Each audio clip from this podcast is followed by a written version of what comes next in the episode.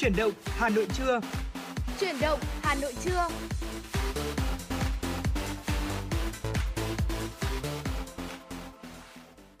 Xin được mến chào quý vị thính giả, nhạc hiệu quen thuộc của truyền động Hà Nội trưa đã vang lên và đồng hồ thì cũng đã điểm 10 giờ rồi. À, Quang Minh và Bảo Trâm đã quay trở lại sẵn sàng để có thể đồng hành cùng quý thính giả trong hai tiếng trực tiếp của buổi trưa ngày hôm nay từ 10 giờ đến 12 giờ trên làn sóng của FM 96. Ờ, vâng không biết rằng là trong buổi sáng ngày hôm nay quý vị chúng ta đã kịp cho, có cho mình những cái hoạt động gì chưa ạ? Ờ, và một cái ngày đúng nghĩa là mùa thu bởi vì ừ. có lẽ một vài ngày trước thì chúng ta cũng cảm thấy thời tiết hơi bị oi nóng một chút. Ờ, tuy nhiên ngày hôm nay thì mùa thu thực sự đã chạm ngõ Hà Nội một cái không khí thật sự là mát mẻ và trời ngoài trời thì vẫn có nắng uh, rất là thích hợp cho những hoạt động ngoài trời và mong rằng là dù quý vị chúng ta có hoạt động cùng với người thân gia đình bạn bè hay là mình cũng có những công việc riêng thì cũng đừng quên hãy đồng hành cùng Bảo Trâm Quang Minh trong khung giờ chuyển động Hà Nội trưa nay từ 10 đến 12 giờ quý vị nhé. Dạ vâng thưa quý vị, sáng ngày hôm nay thì uh, sau khung giờ buổi sáng thì uh, tôi và Bảo Trâm có đi ra ngoài để uh, dùng bữa sáng đấy ạ và hai anh em thì thực sự là uh, phải đứng lại uh, suýt xoa một lúc bởi vì là trời đẹp quá có mây này, có gió, có nắng. Nhiệt độ thì ở khoảng tầm 24 25 độ rất là thích hợp để chúng ta có một chuyến đi ra ngoài ở cà phê cùng với bạn bè hay là tận hưởng những cái hoạt động ngoài trời thưa quý vị. Và nếu quý vị tính ra chúng ta có những hoạt động nào uh, thú vị trong ngày hôm nay thì cũng có thể chia sẻ cùng với chúng tôi nhé. Thông qua số điện thoại quen thuộc đó chính là 024 3773 6688 hoặc fanpage FM96 Thời sự Hà Nội. Còn ngay bây giờ sẽ là giai điệu âm nhạc đầu tiên chúng tôi muốn gửi tặng của thính giả, ca khúc Bình Yên. Xin mời quý vị và các bạn chúng ta cùng lắng nghe.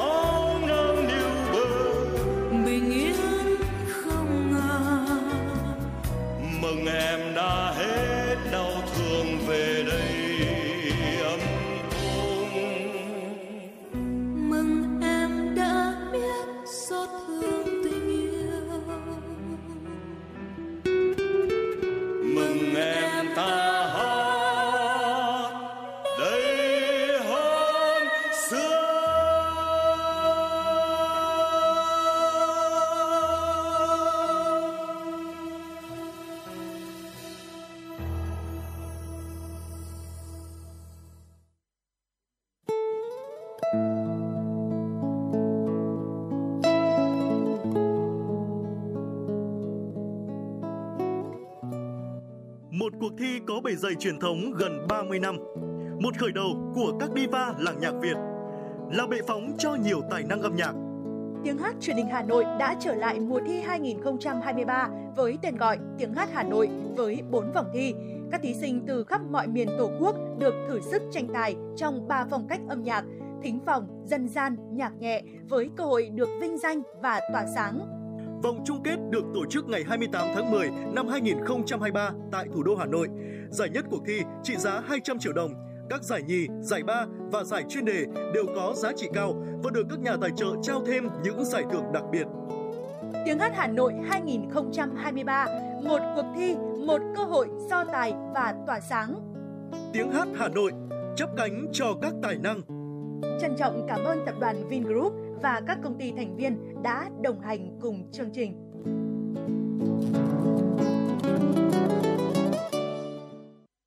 Quý thính giả đang quay trở lại với truyền động Hà Nội trưa cùng Quang Minh và Bảo Trâm. Vừa rồi thì chúng ta vừa được lắng nghe giai điệu của ca khúc Bình Yên qua tiếng hát của Trần Tùng Hà và Trần Tiến. Và nếu quý vị thính giả chúng ta có những giai điệu âm nhạc yêu thích muốn được lắng nghe trên làn sóng FM96 thì cũng có thể uh, yêu cầu thông qua số điện thoại quen thuộc đó chính là 024 3773 6688 quý vị nhé. Còn ngay bây giờ sẽ là những tin tức đáng quan tâm có trong buổi trưa ngày hôm nay. Thưa quý vị, Ủy ban Nhân dân thành phố Hà Nội vừa thống nhất đề xuất của Sở Nông nghiệp và Phát triển Nông thôn, Sở Tài chính về sử dụng máy móc thiết bị. Kinh phí lắp đặt trạm bơm đã giã chiến lấy nước sông Đà, tiếp nguồn cho trạm bơm Trung Hà, vận hành phục vụ sản xuất nông nghiệp của huyện Ba Vì. Cụ thể, Ủy ban Nhân dân thành phố chấp thuận điều chuyển 16 tổ máy bơm và thiết bị vận hành tại trạm bơm giã chiến Thanh Điềm do công ty trách nhiệm hữu hạn một thành viên đầu tư phát triển thủy lợi Hà Nội đang quản lý và không có nhu cầu sử dụng sang công ty trách nhiệm hữu hạn một thành viên thủy lợi sông Tích để lắp đặt tại cửa cống lấy nước sông Đà, tiếp nguồn vận hành trạm bơm Trung Hà. Ủy ban nhân dân thành phố giao Sở Nông nghiệp và Phát triển nông thôn chủ trì cùng với Sở Tài chính, Ủy ban nhân dân huyện Ba Vì và các đơn vị cơ quan liên quan chỉ đạo giám sát việc bàn giao tiếp nhận tài sản và lắp đặt trạm bơm. Dự kiến đến ngày 31 tháng 12 năm nay, trạm bơm giã chiến Trung Hà sẽ hoàn thành đưa vào vận hành phục vụ cấp nước sản xuất vụ đông xuân 2023-2024 của huyện Ba Vì. Tối qua, sự kiện Ngày Tây Ninh tại Hà Nội năm 2023 với chủ đề Hương sắc Tây Ninh đã chính thức khai mạc với chương trình nghệ thuật đậm bản sắc văn hóa Nam Bộ và nhiều trải nghiệm mới lạ, độc đáo tại không gian đi bộ khu vực Hồ Hoàn Kiếm và phụ cận. Sự kiện do Ủy ban Nhân dân tỉnh Tây Ninh tổ chức thiết thực kỷ niệm 69 năm ngày giải phóng thủ đô, ngày 10 tháng 10 năm 1954, ngày 10 tháng 10 năm 2023, đồng thời thúc đẩy quảng bá hình ảnh mảnh đất con người Tây Ninh tới công chúng thủ đô và du khách trong ngoài nước. Cùng với các hoạt động quảng bá di sản văn hóa phi vật thể, Ngày Tây Ninh tại Hà Nội giới thiệu không gian triển lãm 100 bức ảnh tái hiện vẻ đẹp của mảnh đất con người Tây Ninh và hơn 10 bức tranh màu nước về một Hà Nội xưa cũ, tạo nên một không gian nghệ thuật hấp dẫn. Trong khuôn khổ sự kiện còn có không gian quảng bá đặc sản Tây Ninh, các sản phẩm ô cốp gồm mật ong, yến xào, bánh tráng, nước mắm được tổ chức thành 30 gian hàng với 25 doanh nghiệp địa phương, các hoạt động check-in với các điểm du lịch nổi tiếng của Tây Ninh. Hôm qua tại nhà thi đấu huyện Thanh Trì, công ty cổ phần phát triển Karate Do Việt Nam tổ chức giải vô địch Karate Cup Jama Sport mở rộng lần thứ 5 năm 2023. Giải đấu quy tụ hơn 800 vận động viên đến từ các câu lạc bộ karate trên địa bàn Hà Nội cùng các tỉnh thành phố khu vực miền Bắc và miền Trung như là Bắc Ninh, Hải Phòng, Hải Dương, Hòa Bình, Hưng Yên, Cao Bằng, Phú Thọ, Hà Nam, Thái Nguyên, Thanh Hóa, Nghệ An, Hà Tĩnh, Quảng Trị. Theo ông Trần Anh Sơn, Tổng Giám đốc Công ty Cổ phần Phát triển Karate Do Việt Nam, đơn vị đăng cai, đây là giải đấu thường niên do công ty tổ chức, được các câu lạc bộ karate trên địa bàn Hà Nội, khu vực miền Bắc, miền Trung quan tâm, đưa vào kế hoạch thi đấu hàng năm. Giải đấu diễn ra đến ngày hôm nay. Thưa quý vị, vừa qua lễ khai mạc giải chạy VPBank Hà Nội International Marathon VPIM 2023 đã diễn ra tại quảng trường Đông Kinh Nghĩa Thục Hà Nội. VPIM năm 2023 là sự kiện thể thao quốc tế thường niên chính thức của thành phố Hà Nội, đồng thời là hoạt động thể thao trọng điểm nhằm kỷ niệm giải phóng thủ đô ngày 10 tháng 10 do Ngân hàng Thương mại Cổ phần Việt Nam Thịnh Vượng VPBank sở hữu bản quyền và tổ chức. Vận hành giải chạy là VN Express Marathon, đơn vị sở hữu chuỗi giải chạy lớn nhất Việt Nam với kinh nghiệm tổ chức đường chạy chuyên nghiệp cùng những công nghệ hàng đầu. Sự kiện cũng nhằm mục đích thúc đẩy du lịch, xây dựng và quảng bá hình ảnh Hà Nội tươi đẹp, thân thiện, hấp dẫn với du khách du lịch trong và ngoài nước. Và thưa quý vị, vừa rồi là một số những tin tức đáng quan tâm có trong buổi trưa ngày hôm nay do biên tập viên Kim Dung thực hiện. Trước khi chúng ta đến với tiểu mục hết sức quen thuộc, tiểu mục Sống khỏe cùng FM 96, xin mời quý vị và các bạn chúng ta cùng lắng nghe một giai điệu âm nhạc ca khúc Bóng phủ hoa qua tiếng hát của Phương Mỹ Chi.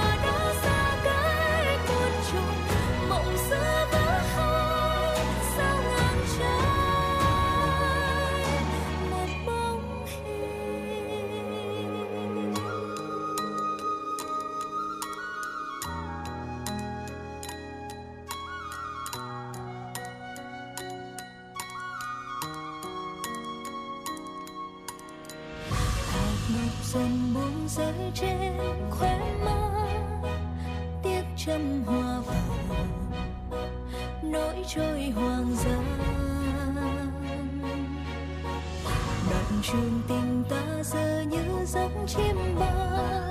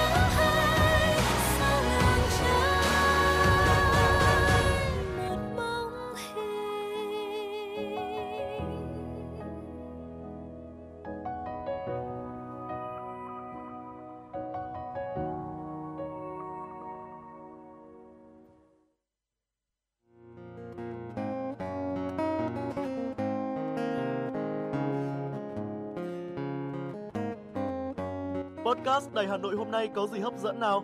Đầu tiên là chương trình Hà Nội tin mỗi chiều, lên sóng lúc 18 giờ chiều hàng ngày.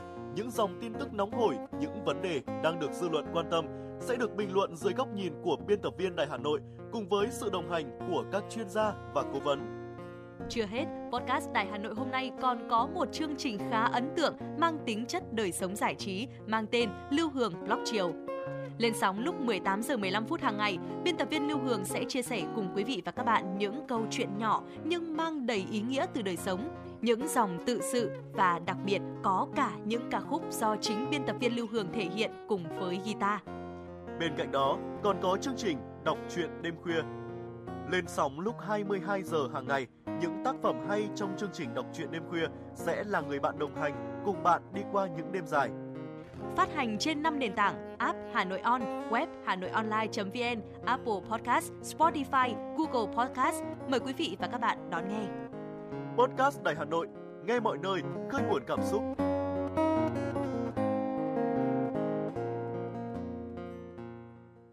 Quý thính giả đang quay trở lại với chuyển động Hà Nội trưa cùng Quang Minh và Bảo Trâm.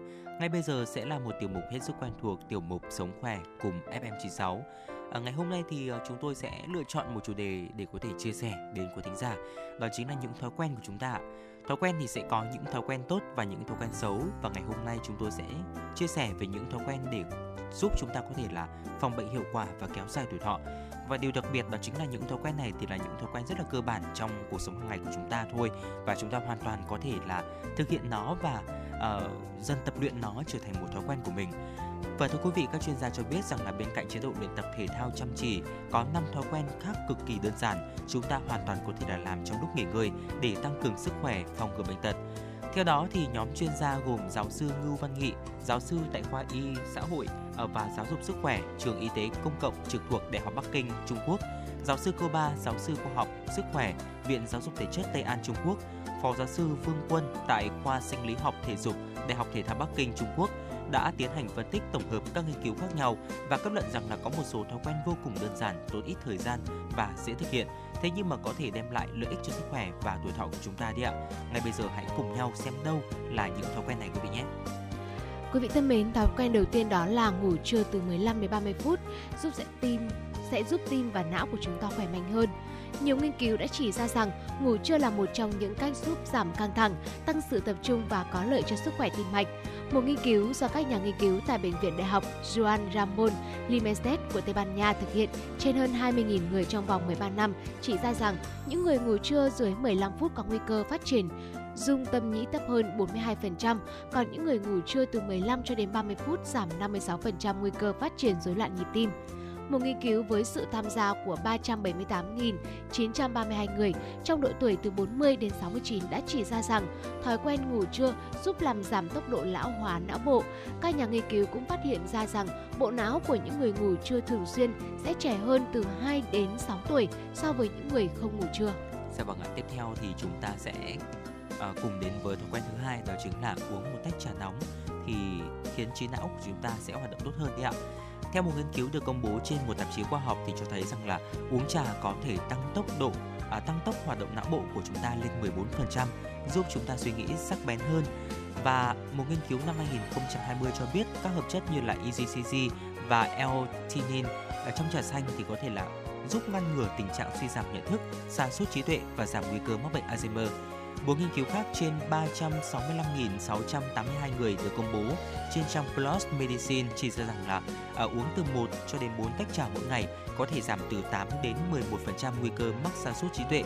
Ngoài ra thì thường xuyên uống trà cũng giúp giảm nguy cơ mắc bệnh tim mạch, tiểu đường loại 2, à, hội chứng chuyển hóa này, phòng ngừa một số loại ung thư, giúp cơ thể khỏe mạnh và tác động tích cực đến tuổi thọ của chúng ta nữa. Nghiên cứu từ Nhật Bản cũng phát hiện ra rằng những người uống 5 tách trà mỗi ngày có nguy cơ tử vong do mọi nguyên nhân thấp hơn những người uống ít hơn một tách trà mỗi ngày thưa quý vị. Và có lẽ là quý vị chúng ta cũng không thể nghĩ được một cái hành động nhỏ nhưng mà lại lại cực kỳ tốt cho xương khớp và lại còn giúp khí huyết lưu thông nữa, đó là hành động vươn vai. À, Vươn vai là một hành động cực kỳ đơn giản dễ thực hiện nhưng mà đem lại rất nhiều lợi ích không tưởng cho cơ thể. Vươn vai giúp hoạt động ờ, cơ xương khớp, vươn vai giúp các cơ được làm nóng lên từ bên trong, Ờ, từ đó cơ thể đã đỡ nhức mỏi hơn. Ờ, Và ngay khi tôi vừa chia sẻ tôi đã thấy anh Quang Minh vươn vai một cái nhẹ, không biết là đã cảm thấy cơ thể của mình thoải mái hơn chưa ạ? Dạ vâng ạ, chắc chắn rồi ạ, bởi vì là tôi thì hay có một cái câu cửa miệng là vươn vai mau dài chóng lớn. Mặc dù là À. bây giờ là cũng 27 tuổi rồi, hết cái tuổi dài với lớn rồi thế nhưng mà à, mình cũng thi thoảng mình vươn vai thì mình cảm thấy rằng là cơ thể của mình sẽ được dẻo dai và khỏe mạnh hơn. Ừ, chính xác ạ. À, ngoài ra thì vươn vai còn có một cái tác dụng là thúc đẩy quá trình tuần hoàn máu, tăng lượng oxy cung cấp cho toàn cơ thể, giúp máu lưu thông lên não tốt hơn, từ đó giúp loại bỏ cảm giác mệt mỏi, uể oải đến cơ thể thoải mái hơn. À, vì vậy nên quý vị nào chúng ta đang cảm thấy mình hơi thiếu sức sống một chút thì hãy thẳng lưng lên và vươn vai một cái ạ. Ờ, chắc chắn là sẽ cảm thấy nhẹ nhõm, cảm thấy cơ thể của mình thoải mái hơn rất là nhiều. Dạ vâng ạ, và cũng là một hành động mà chúng ta hoàn toàn có thể là thực hiện ở bất cứ nơi đâu và bất cứ thời gian nào phải không ạ? Và tiếp theo, thói quen tiếp theo mà chúng tôi muốn giới thiệu đến quý thính giả đó chính là chúng ta ăn bữa phụ lành mạnh thưa quý vị. À, ăn thêm bữa nhẹ trong ngày với các thực phẩm lành mạnh có thể giúp cơ thể thư giãn về cả thể chất và tinh thần, đồng thời giúp bổ sung chất dinh dưỡng và năng lượng. À, chúng ta nên dành một khoảng thời gian để ăn một bữa nhẹ vào lúc 10 giờ sáng hoặc là 3 giờ chiều chẳng hạn, như là sữa chua này, trái cây hay là những loại hạt để có thể là bổ sung thêm nhất những cái chất dinh dưỡng cho cơ thể và bù đắp năng lượng đã tiêu hao trong lúc mà chúng ta làm việc. và cũng hãy tăng cường đi lại, hạn chế ngồi lâu. Một nghiên cứu do Hiệp hội Ung thư Hoa Kỳ công bố trên tạp chí America Journal of Epidemiology vào năm 2018 cho thấy những người ngồi lâu trong một thời gian dài sẽ tăng nguy cơ mắc các loại bệnh khác nhau, chẳng hạn như là đột quỵ, tiểu đường, tăng huyết áp, tăng mỡ máu, bệnh gan, bệnh phổi, Parkinson, bệnh tim mạch, ung thư, bệnh thận, bệnh gan. Điều này cũng gián tiếp gây ảnh hưởng tới tuổi thọ của chúng ta. Vì vậy nếu như quý vị chúng ta đang làm công việc văn phòng và thường xuyên phải ngồi lâu thì thỉnh thoảng cũng hãy đứng lên đi lại vươn vai rồi duỗi lưng để giãn cơ xương khớp, Ừ. giảm đau mỏi lưng và thúc đẩy quá trình lưu thông máu, quá trình trao đổi chất quý vị nhé. Dạ vâng ạ, và vừa rồi là năm thói quen rất là tốt cho sức khỏe của chúng ta để chúng ta có thể là uh, kéo dài tuổi thọ đấy thưa quý vị. Và một lần nữa xin được điểm lại đầu tiên chúng ta nên ngủ trưa từ 15 cho đến 30 phút thì sẽ giúp tim và não khỏe mạnh hơn này. Tiếp theo thì uống một tách trà nóng thì giúp trí não của chúng ta hoạt động tốt hơn. Và tiếp theo nữa là vươn vai thì giúp khí huyết lưu thông lợi cho xương khớp. Thứ tư là ăn bữa phụ một cách lành mạnh và thứ năm cuối cùng là tăng cường đi lại, hạn chế ngồi lâu. Và những thói quen này cũng vô cùng đơn giản chúng ta có thể là thực hành ngay từ bây giờ thưa, thưa quý vị. Và nếu quý vị chúng ta có những thói quen nào hay là có những bí kíp nào để chúng ta có thể là giữ gìn sức khỏe ờ, một sức khỏe thật là dẻo dai, thật là ờ, mạnh khỏe thì chúng ta cũng có thể là tương tác cùng với chương trình quý vị nhé. Thông qua số điện thoại quen thuộc 024 3773 6688 hoặc fanpage FM96 Thời sự Hà Nội. Còn ngay bây giờ thì xin được quay trở lại với không gian âm nhạc của FM96. Xin mời quý vị thính giả chúng ta cùng lắng nghe ca khúc Hẹn em ở lần yêu thứ hai. Và ngay sau ca khúc này thì chúng tôi, Quang Minh Bảo Trâm sẽ quay trở lại với những tin tức đáng quan tâm.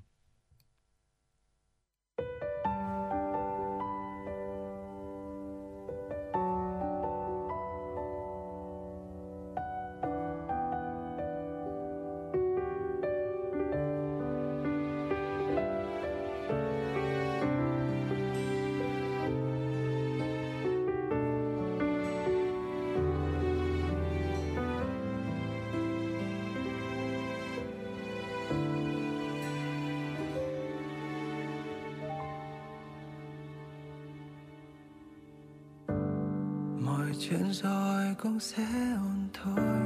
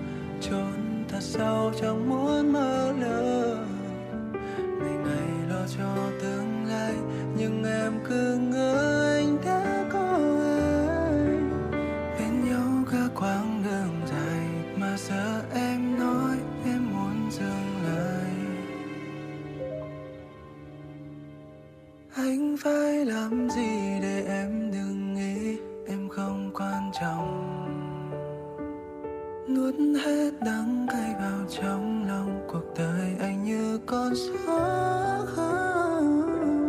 cha mẹ già vất vả đêm ngủ trắng ngon vẫn làm con anh đây chưa hiểu chưa cho.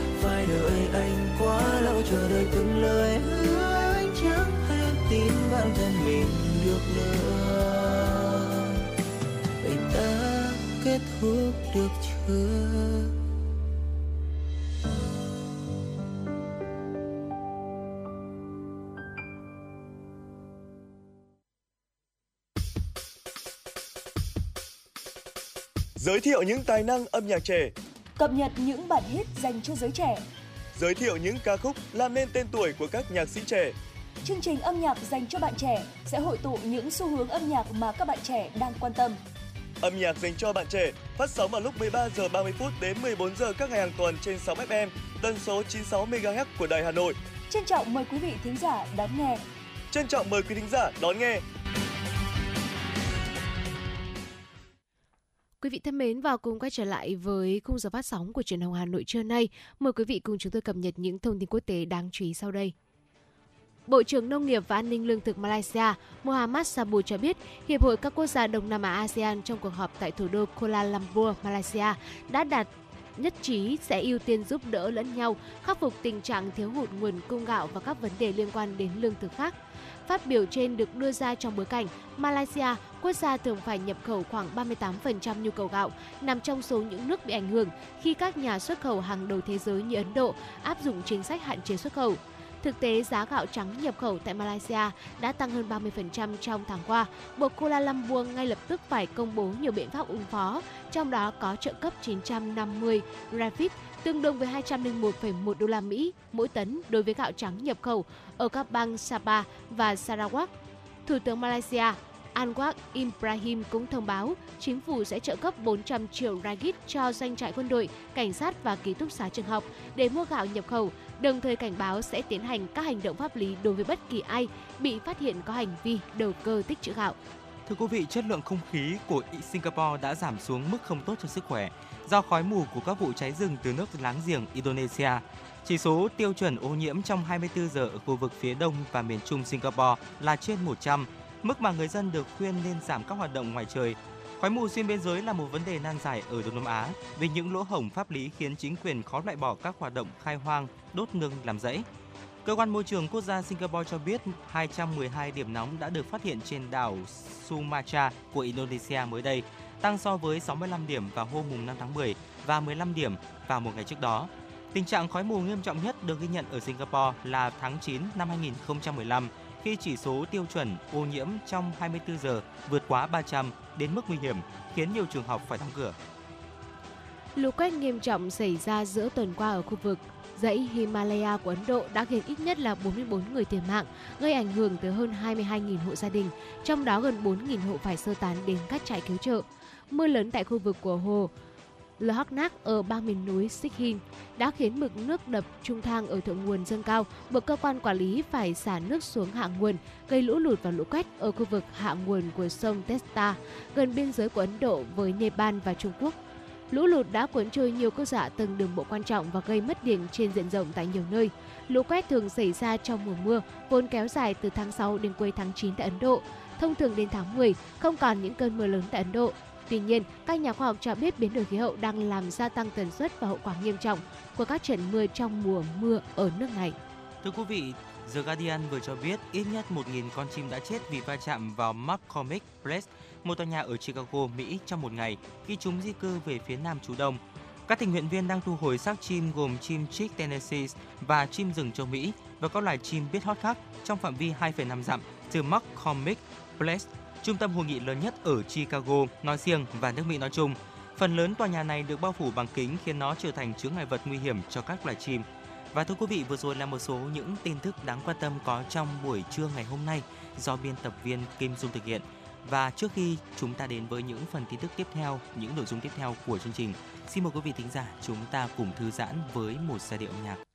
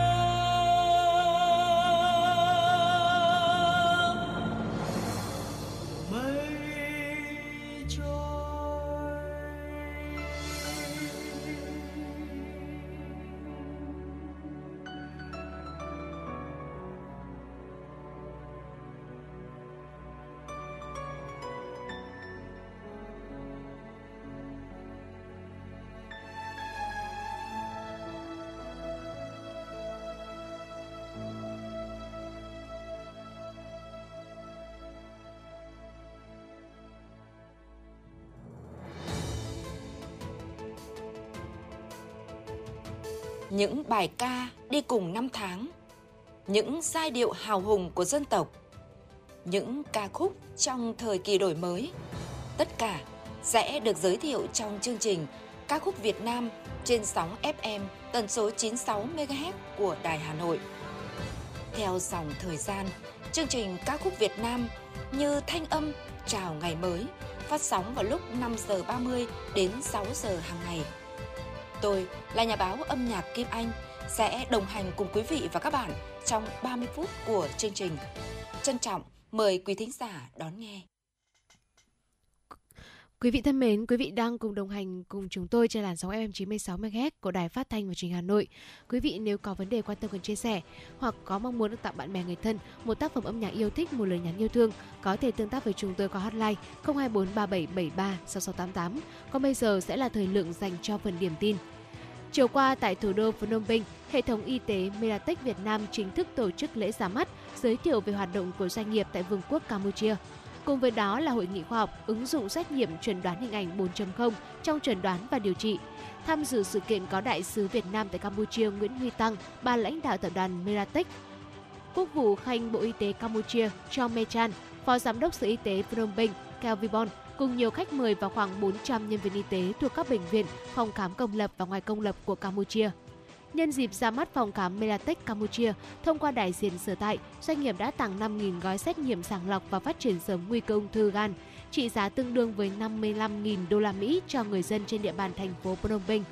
Hội nghị khoa học ứng dụng xét nghiệm chuẩn đoán hình ảnh 4.0 trong chuẩn đoán và điều trị ở phần tiếp theo trong khuôn khổ chương trình do Melatech tổ chức cũng được các đại biểu cùng nhiều y bác sĩ trẻ Campuchia quan tâm theo dõi.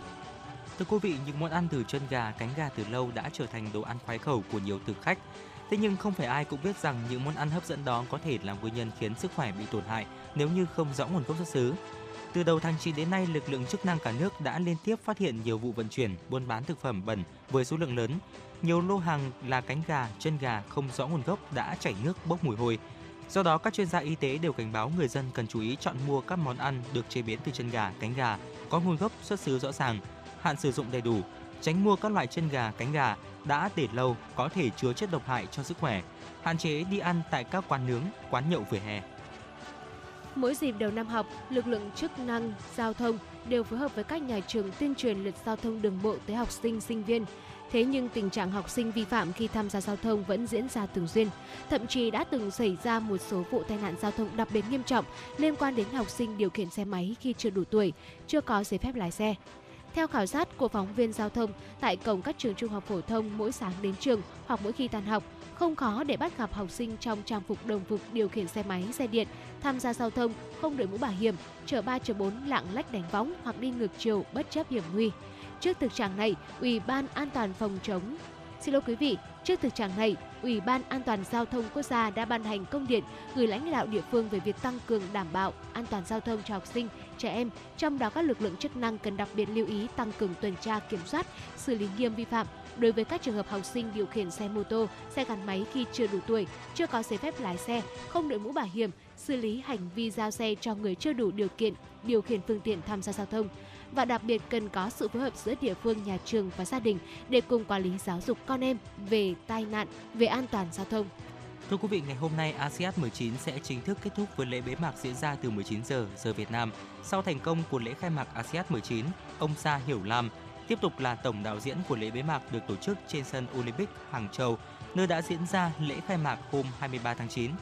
Trước truyền thông Trung Quốc, ông Lam khẳng định lễ bế mạc diễn ra ngắn gọn trong 75 phút. Phần nghi lễ và các tiết mục biểu diễn của lễ bế mạc sẽ được bố trí xen kẽ. Đặc biệt, để tri ân các vận động viên và tình nguyện viên, đội ngũ sáng tạo sẽ sử dụng đoạn phim dài 120 giây thể hiện khoảnh khắc tuyệt vời và cảm động của họ tại ASEAN 19. Nội dung của đoạn phim cũng có sự xuất hiện của tất cả các đoàn tham dự. Ông Sa Hiểu Lam chia sẻ phần lễ hội hóa trang sẽ là mục tiêu của đội ngũ sáng tạo cho lễ bế mạc. Dự kiến sẽ có một khu vườn ASEAN được tạo nên trong lễ bế mạc. Khu vườn này sẽ có búp bê, động vật tạo thành một bức tranh về sự chung sống hài hòa giữa con người và thiên nhiên. Phần cuối của lễ bế mạc sẽ là nghi thức trao cử đăng cai cho địa điểm tổ chức kỳ ASEAN tiếp theo. Dự kiến ASEAN 20 sẽ diễn ra tại Nagoya, Nhật Bản vào năm 2026. Những cuộc đời, những số phận, những câu chuyện từ hiện thực cuộc sống cả những hồi tưởng, ký ức về một thời chưa xa. Tất cả sẽ được gửi gắm mỗi ngày một số trong chương trình podcast Đọc truyện đêm khuya của Đài Hà Nội. Ở đó, mỗi câu chuyện của các nhà văn nổi tiếng Việt Nam và cả những cây bút trẻ sông sáo sẽ đưa quý thính giả xa gần đắm chìm trong những không gian và thời gian khi thì hư ảo, huyền hoặc, lúc lại chân thực đến bất ngờ, để rồi khép lại mỗi tác phẩm luôn là tình người, là sự tử tế, là tính nhân văn lan tỏa trong đời thường và thậm chí đôi khi còn là hồi chuông cảnh tỉnh những phận người lầm lỡ để định hướng con người đến một cuộc sống tốt đẹp hơn. 30 phút mỗi số trên sóng của Đài Hà Nội. Đó cũng là lúc bạn có thể thành thơi, lắng lại, hoa dòng cảm xúc bên chiếc radio quen thuộc hay chiếc điện thoại thông minh nhỏ xinh để ngẫm ngợi về những điều đã qua, để cảm nhận ngòi bút sắc sảo và tài năng văn chương của mỗi tác giả. Bởi dù ở thế hệ nào, giai đoạn nào, họ cũng luôn mong muốn có thể khai thác tận cùng mọi câu chuyện của cuộc sống. Đừng quên là nghe chương trình podcast đọc truyện đêm khuya trên sóng của Đài Hà Nội lúc 22 giờ tất cả các ngày trong tuần các bạn nhé. Phát hành mỗi ngày lúc 22 giờ trên 5 nền tảng app Hà Nội On, website hanoionline.vn, Apple Podcast, Spotify, Google Podcast. Mời quý vị và các bạn đón nghe.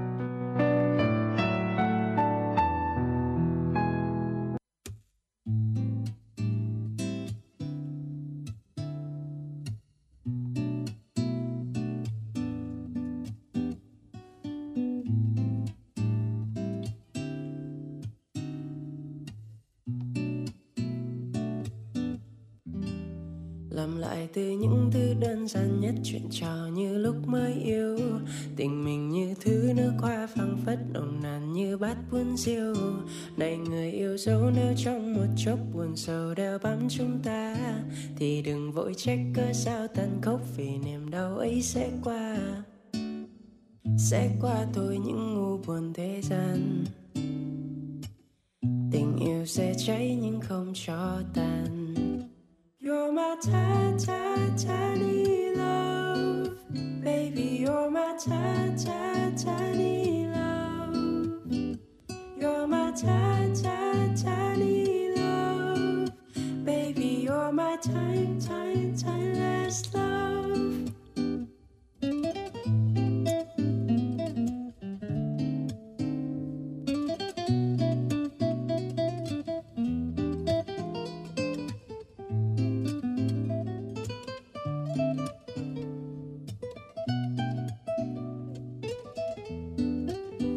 Chiều ta đứng kế bên nhìn ngắm cuộc đời như những bức tranh. Dạo từng khu phố lúc xưa chìm đắm mà giờ sao thấy mới toanh. Đồng hồ nhanh quá mới đây mà hết đời người như những giấc mơ. Làm gì cho đáng để sau này vết lời mình như những ý thơ. Ý thơ trong những đau buồn thế gian. Tình yêu sẽ cháy nhưng không cho tàn You're my tiny, tiny, tiny love.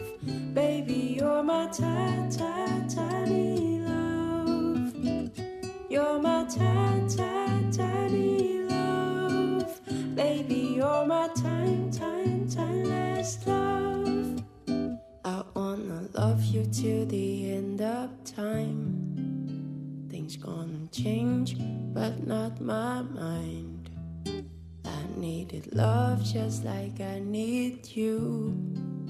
I love you, my tiny, tiny baby blue.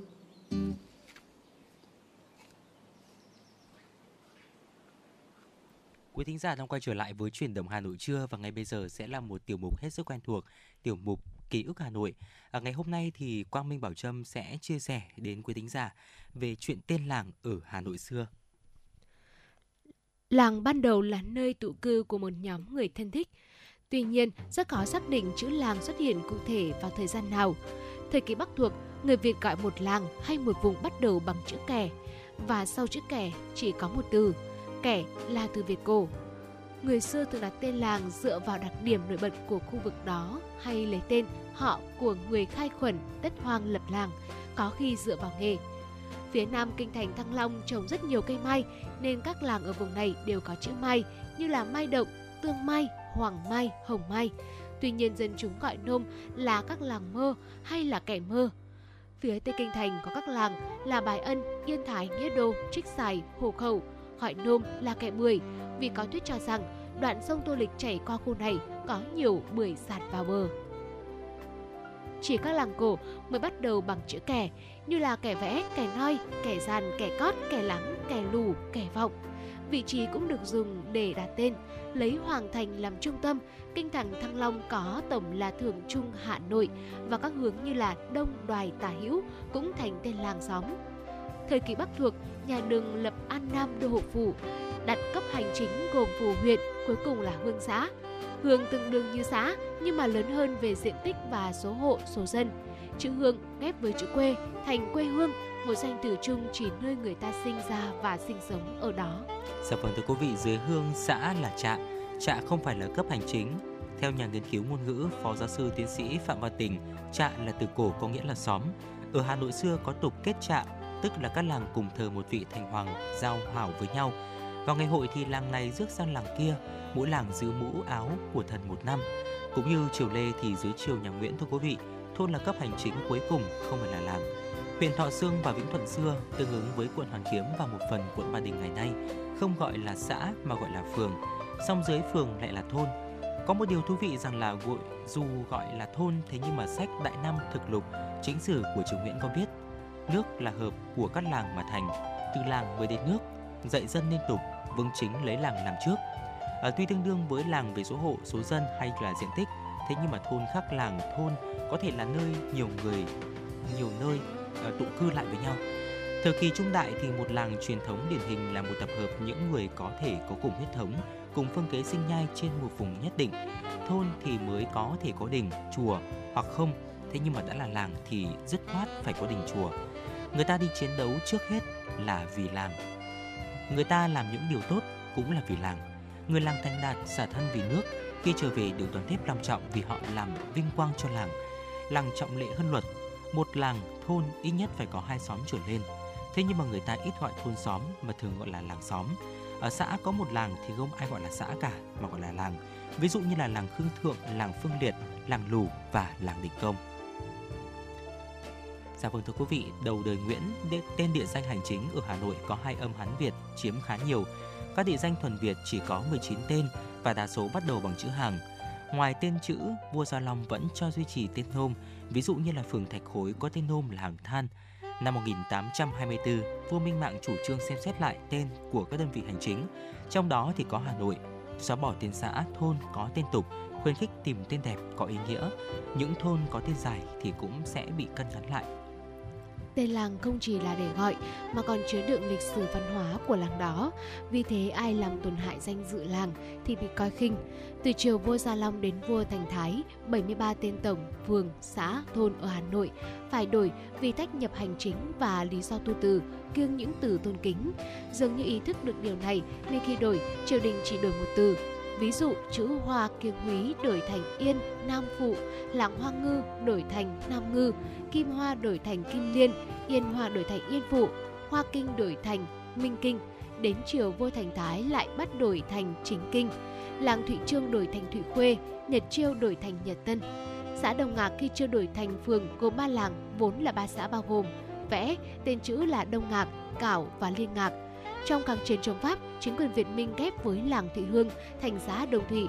Vào năm 1956, thành phố tách Thụy Hương thành xã riêng, còn làng Vẽ, Cảo và Liên Ngạc gọi là xã Đức Thắng. Vì mất tên làng, người cao tuổi ở Đông Ngạc đã làm đơn từ chối tên Đức Thắng và xin lại tên cũ, đến năm 1965 mới được. Ngày nay, các làng lên phố thì tên làng được lấy để đặt tên phố. Điều đó đáp ứng được nguyện vọng của người dân. Dạ vâng thưa quý vị và vừa rồi là một số những chia sẻ của chúng tôi trong tiểu mục ký ức Hà Nội về tiên làng xưa ở Hà Nội. Và nếu quý vị thính giả có những mảng ký ức nào, những câu chuyện nào về điểm đến về con người, về những câu chuyện của Hà Nội thì cũng có thể tương tác cùng với chương trình thông qua số điện thoại quen thuộc đó chính là 024 3773 6688. Còn ngay bây giờ thì xin được quay trở lại với không gian âm nhạc của FM96.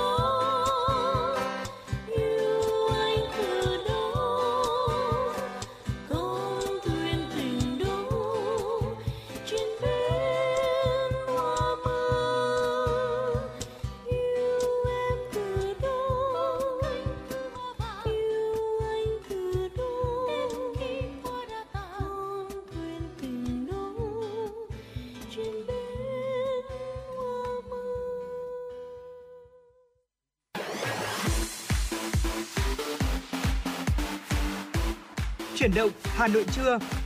Chuyển động Hà Nội trưa.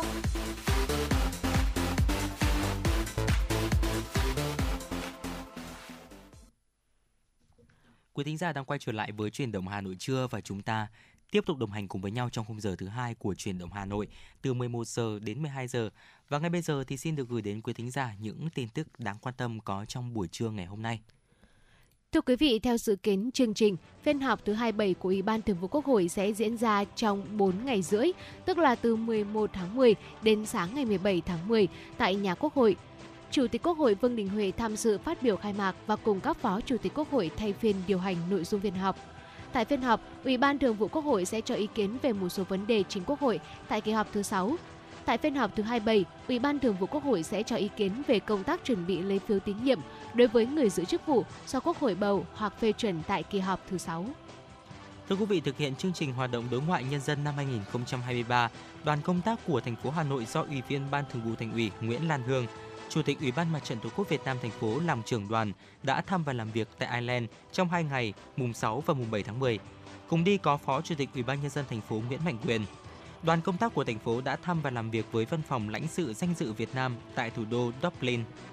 Gặp gỡ cộng đồng người Việt Nam tại Ireland, đại diện Hội người Việt Nam tại Ireland, Hội Việt Ái, Hội Phụ nữ người Việt, Hội trí thức Việt Nam tại Anh và Ireland, đại diện sinh viên và nghiên cứu sinh Việt Nam đang học tập tại Ireland, chia sẻ thông tin về tình hình kinh tế xã hội của thủ đô, tình cảm gửi gắm của Đảng bộ, chính quyền và nhân dân Hà Nội.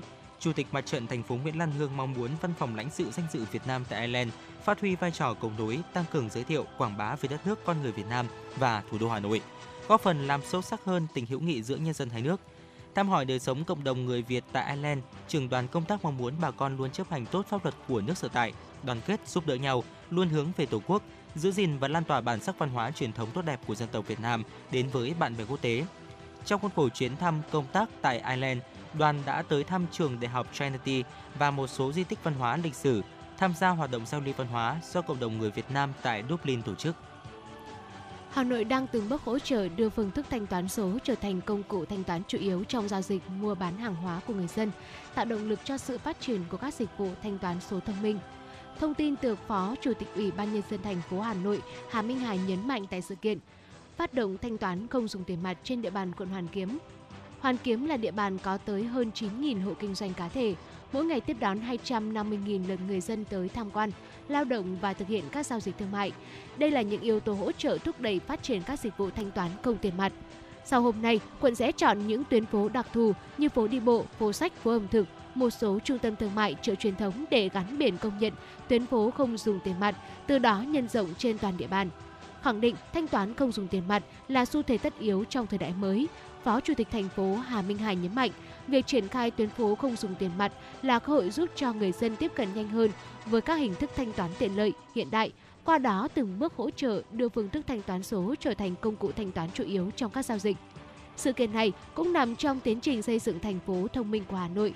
Với sự kiện này, thành phố tạo điều kiện cho các ngân hàng tổ chức cung ứng dịch vụ thanh toán không dùng tiền mặt, giới thiệu sản phẩm dịch vụ một cách cạnh tranh lành mạnh, hướng tới mục tiêu của người dân, tổ chức và cá nhân hoạt động kinh doanh được tiếp cận sử dụng sản phẩm dịch vụ một cách thuận tiện dễ dàng, đồng thời khuyến khích hoạt động kinh doanh trên các tuyến phố đẩy mạnh việc thực hiện thanh toán không dùng tiền mặt, hướng tới hình ảnh những tuyến phố văn minh.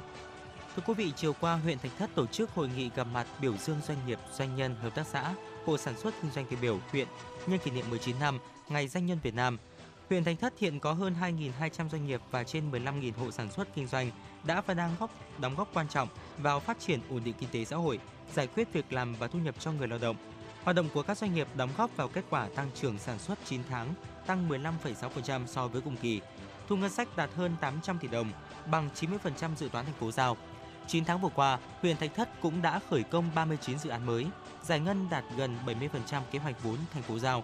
Lãnh đạo huyện đánh giá cao những đóng góp của cộng đồng doanh nghiệp, các hộ kinh doanh trong sự phát triển kinh tế xã hội của huyện thời gian vừa qua, đồng thời cam kết chia sẻ, tháo gỡ những khó khăn vướng mắc trong quá trình hoạt động sản xuất kinh doanh. Lãnh đạo huyện mong muốn có sự tham gia ủng hộ tích cực và trách nhiệm của cộng đồng doanh nghiệp trên địa bàn trong quá trình xây dựng và phát triển huyện nhanh, bền vững hơn, góp phần nâng cao chất lượng đời sống nhân dân. Quý vị thân mến và vừa rồi là những thông tin mở đầu cho khung giờ thứ hai của truyền động Hà Nội trưa nay. Và quý vị cũng đừng quên hãy trò chuyện tương tác cùng bà Trương Quang Minh thông qua hotline 02437736688 và trang fanpage FM96 Thời Gian Hà Nội quý vị nhé. Và trước khi đến với những tin tức đáng chú ý tiếp theo, mời quý vị cùng chúng tôi thư giãn với một giai điệu âm nhạc.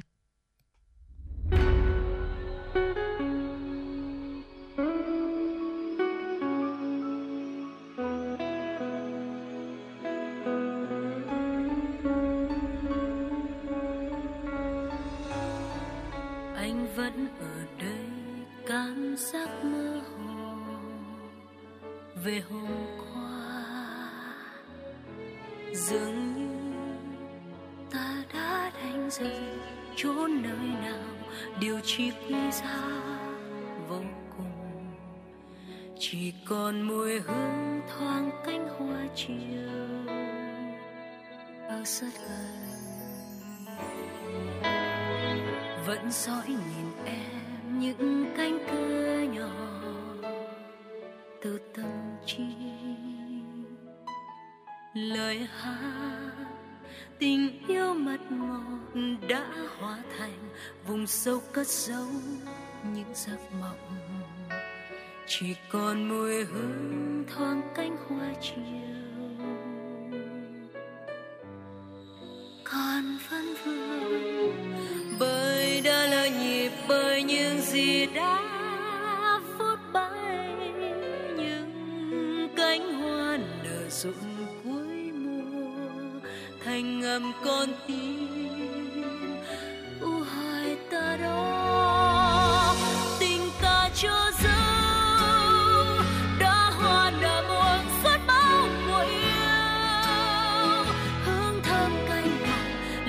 ngọt làm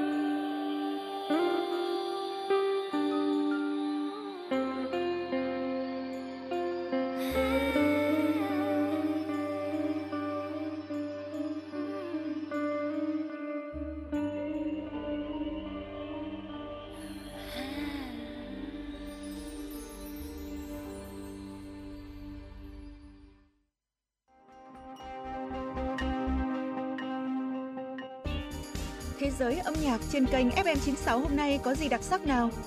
Những ca khúc nổi tiếng toàn cầu, những bản nhạc chạm đáy trái tim, những giọng ca chinh phục cả thế giới sẽ có trong chương trình ca nhạc nhẹ quốc tế. Hãy đón nghe vào lúc 5 giờ 30 và 19 giờ 30 mỗi ngày. Hà Nội Radio Concert, tinh hoa âm nhạc thế giới. Chương trình giới thiệu các tác phẩm kinh điển của các nhà soạn nhạc nổi tiếng thế giới. Với Hà Nội Radio Concert, quý vị sẽ cảm nhận được những điều thú vị chưa từng khám phá trong âm nhạc trên Radio Hà Nội FM 96. Đón nghe lúc 14 giờ và 21 giờ mỗi ngày Cùng với đó, đôi cánh âm nhạc của FM 96 sẽ cùng bạn bay đến những vùng miền mà bạn chưa từng đến qua chương trình du lịch cùng âm nhạc. Thưởng thức những tinh hoa văn hóa của ông cha để lại trong chương trình âm sắc Việt Nam và nhiều chương trình âm nhạc đáng mong đợi khác. Bật Radio Hà Nội FM 96 để tâm hồn và âm nhạc được hòa quyện cùng thăng hoa.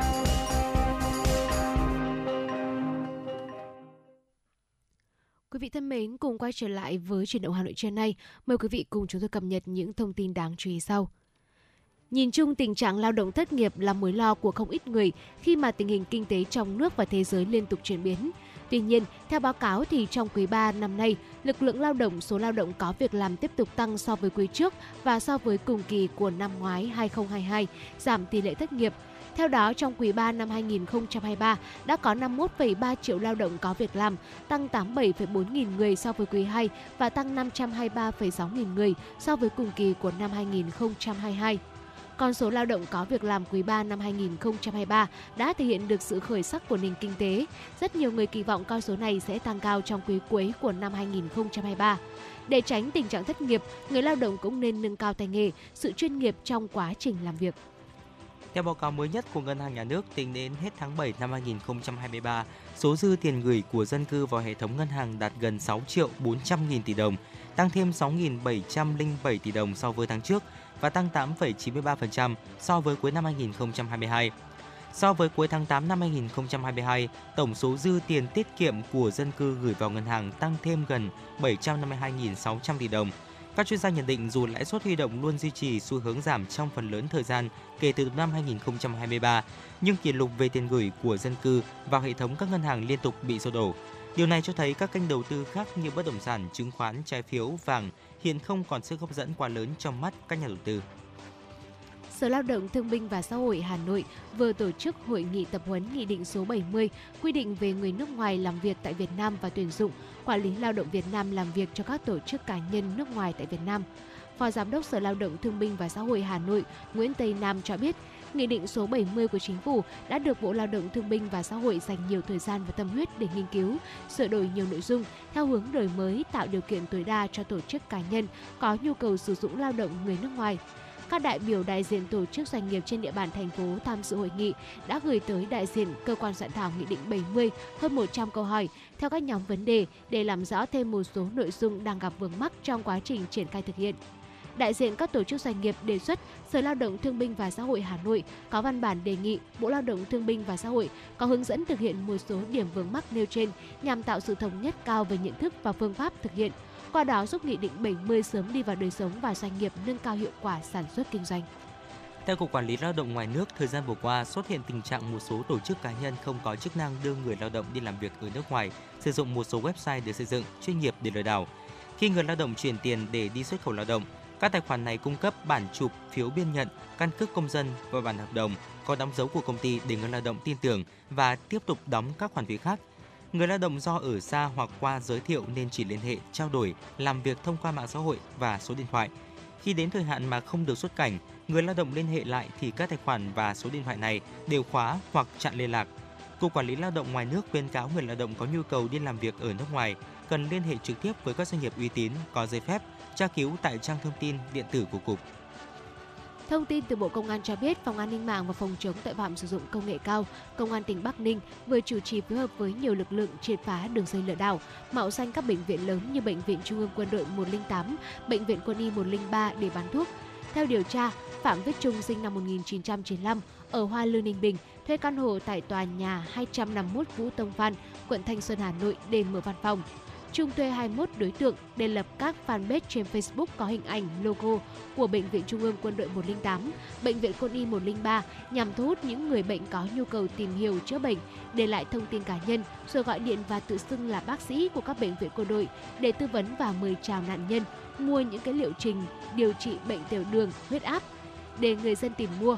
Họ quảng cáo đây là một sản phẩm thuốc, thực phẩm chức năng độc quyền do bệnh viện quân đội điều chế và sản xuất khi khách có nhu cầu sử dụng loại nào, các đối tượng đặt mua lại các sản phẩm của các hộ kinh doanh thuốc đông y ở huyện Ba Vì, Hà Nội rồi lừa bán với giá cao hơn gấp nhiều lần giá nhập vào. Kết quả điều tra bước đầu xác định từ tháng 5 năm 2022 đến nay, Trung và đồng bọn đã chiếm đoạt tổng số tiền gần 50 tỷ đồng của hơn 7.000 bị hại trên toàn quốc. Quá trình khám xét, cơ quan công an thu giữ trên 3.400 hộp sản phẩm khác nhau, nhiều giấy tờ tài liệu, con dấu, đồ vật khác có liên quan. Hiện nhà chức trách đã khởi tố vụ án, khởi tố bị can, bắt tạm giam 22 đối tượng về tội lừa đảo chiếm đoạt tài sản, tiếp tục đấu tranh mở rộng. Thưa quý vị và vừa rồi là một số những tin tức đáng quan tâm có trong buổi trưa ngày hôm nay. Còn ngay bây giờ thì xin được quay trở lại với không gian âm nhạc của FM96.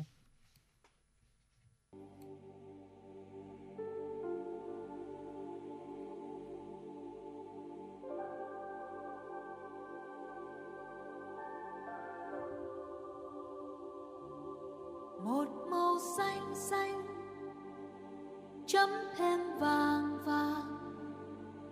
Một màu xanh, chấm thêm vàng, cánh đồng hoang phu một màu nâu nâu, một màu tím tím.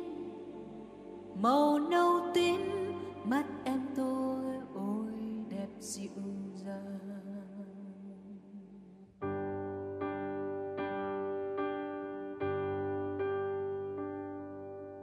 Tôi đi thắp nén nhang những ngày đầu năm. Nơi đây là nghĩa trang bao nhiêu người năm nơi ai mỏi bước chân tìm về nương nóng nhẹ gối đầu, ngừng nỗi đau. Tôi đi qua tấm bia không in hình trước mắt những cái tên xa xôi lạ. Sinh ra hay chết đi giờ như dĩ vãng. Người ghé ngang, rồi biến ta. Một màu